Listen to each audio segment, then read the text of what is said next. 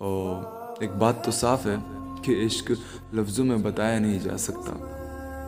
पर बड़े बड़े लोगों ने इसको अपने तरीके से बयां करने की कोशिश की है और आगे भी करते रहेंगे।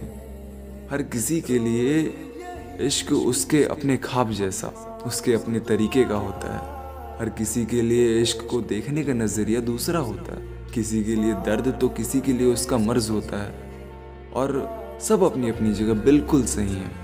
ऐसा एक शख्स नहीं जो इश्क के बारे में ना जानता हो। वो सबको बखूबी पता है कि इश्क किसे कहते हैं पर जो पूरी तरह से बता सके कि ये इश्क चीज़ क्या है, ऐसा कोई अभी तक हुआ नहीं। पर मेरे लिए मेरा इश्क भी अलग है। मेरे लिए इश्क वो है जो बताता है कि मोहब्बत की हद किसे कहते हैं। मेरे लिए इश्क वो है जो बताता है कि सांसों की सरहद किसे कहते हैं। मेरे लिए इश्क वो है जो बताता है कि किसे कहते हैं इंतज़ार करना।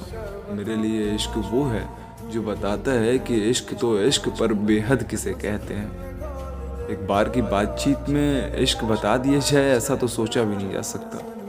मेरे ख्याल से इश्क अकेला एक ऐसा मुद्दा है जिस पर बात कभी ख़त्म नहीं हो सकती। इतनी शिद्दत से सजाते हैं पन्ने इस कदर फिर भी उम्र बीत जाती है लिखते लिखते इश्क पर। सुनने के लिए शुक्रिया।